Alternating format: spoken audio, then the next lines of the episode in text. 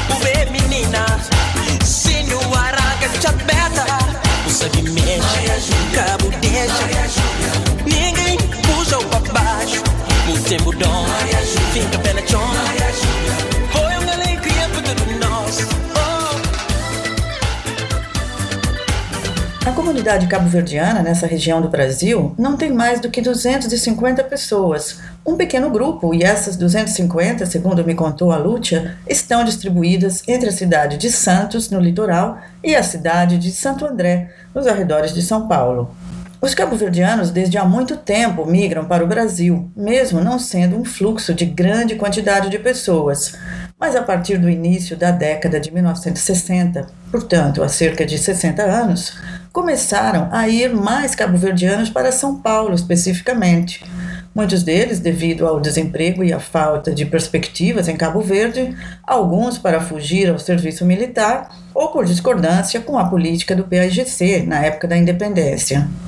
Da década de 1960 em diante, é um período de grande industrialização em São Paulo, por isso era fácil encontrar trabalho.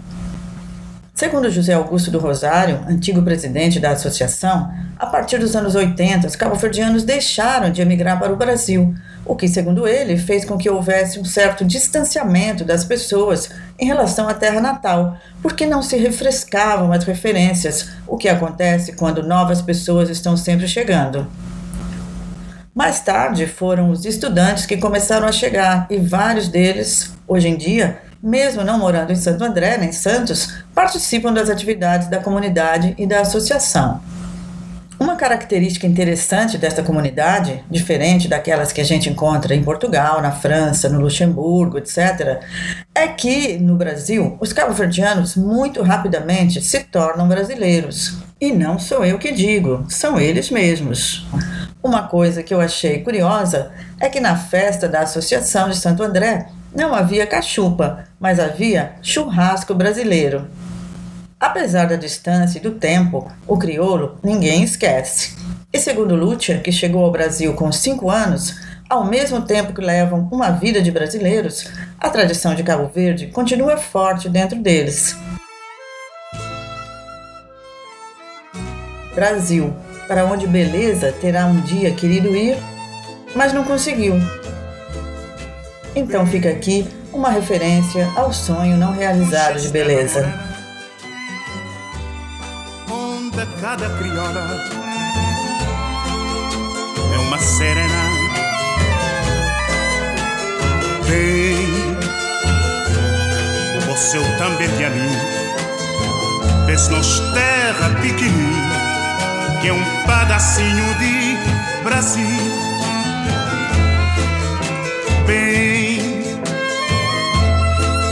Manchester morena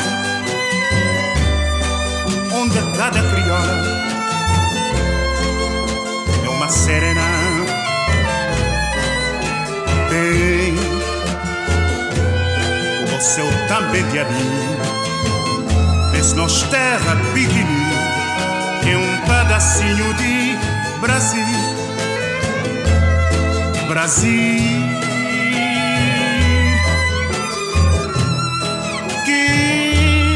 nós tudo tem na pele. Brasil, que nota sente na sangue. Brasil,